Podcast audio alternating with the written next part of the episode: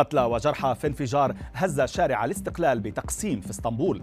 وفاة ملهم فيلم The Terminal إيراني عاش بالمطار 18 عاما. مفاجآت بحادثة أتوبيس الدقهلية. السائق يتعاطى المخدرات. أبرز أخبار الساعات الأربع والعشرين الماضية في دقيقتين. على العربية بودكاست. انفجار ضخم في منطقة تقسيم بمدينة اسطنبول. هز تركيا ونشر الهلع فيها فيما لا تزال حتى الآن الخلفية والأسباب غامضة. وفق حاكم اسطنبول تسبب الانفجار في مقتل عدة أشخاص وإصابة أكثر من العشرات بينهم حالات خطرة وأظهرت صور اللحظات الأولى للانفجار الذي وقع في الشارع المكتظ فيما سادت حالة من الفوضى والهلع بين من كانوا في المنطقة.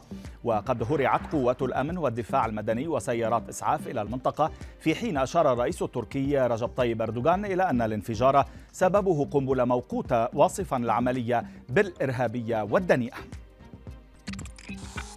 توفي الإيراني مهران كريمي ناصري في مطار شارل دوغول الذي عاش فيه من عام 88 حتى عام 2006 بسبب مأزق قانوني متعلق بأوراق الإقامة. الرجل الإيراني الذي ألهم توم هانكس عام 2004 في فيلم The Terminal عاش بالمطار محاطا بعربات تحتوي على ممتلكاته المتراكمة وأمضى أيامه يكتب عن حياته.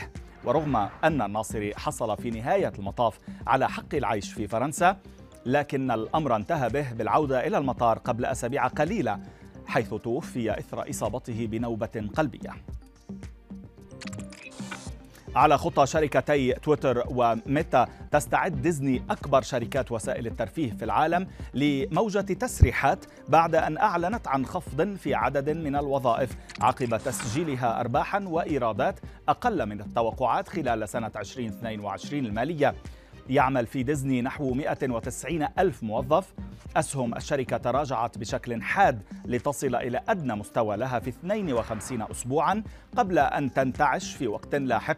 كما خسرت ديزني نحو ملياري دولار في الربع الأخير من هذه السنة وهو أكثر من ضعف خسارات العام السابق.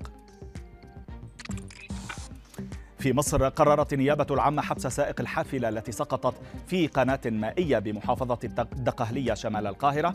في حادثة أسفرت عن مصرع 24 شخصا وإصابة آخرين وذلك لتسببه في هذه المأساة الإنسانية. تحقيقات النيابة المصرية بيّنت أن السائق المتهم بالتسبب في الحادث يتعاطى المخدرات إذ أكد التحليل المبدئي للمتهم تعاطيه مخدرا وكشف بيان للنيابة عن تفاصيل إضافية نقلا عن شهادات المصابين بأن سائق الحافلة كان يتحدث في هاتفه المحمول حين فوجئ بسيارة لم يستطع تفاديها لسرعة سيره ما تسبب في وقوع الحادث. وفي خبرنا الأخير زف الرئيس الأمريكي السابق دونالد ترامب ابنته تيفاني لرجل أعمال ينحدر من عائلة لبنانية ثرية في حفل حضره جميع أفراد العائلة بولاية فلوريدا. العريس كان تقدم لخطبة تيفاني أثناء وجود ترامب في البيت الأبيض قبل نحو عامين وأهداها حينها خاتما للزفاف قيمته مليون ومئتا ألف دولار. فيما أعلنت عائلة ترامب زواج تيفاني قبل أيام من إعلان والدها ترامب موقفه حول ترشحه للانتخابات الرئاسية عام 2024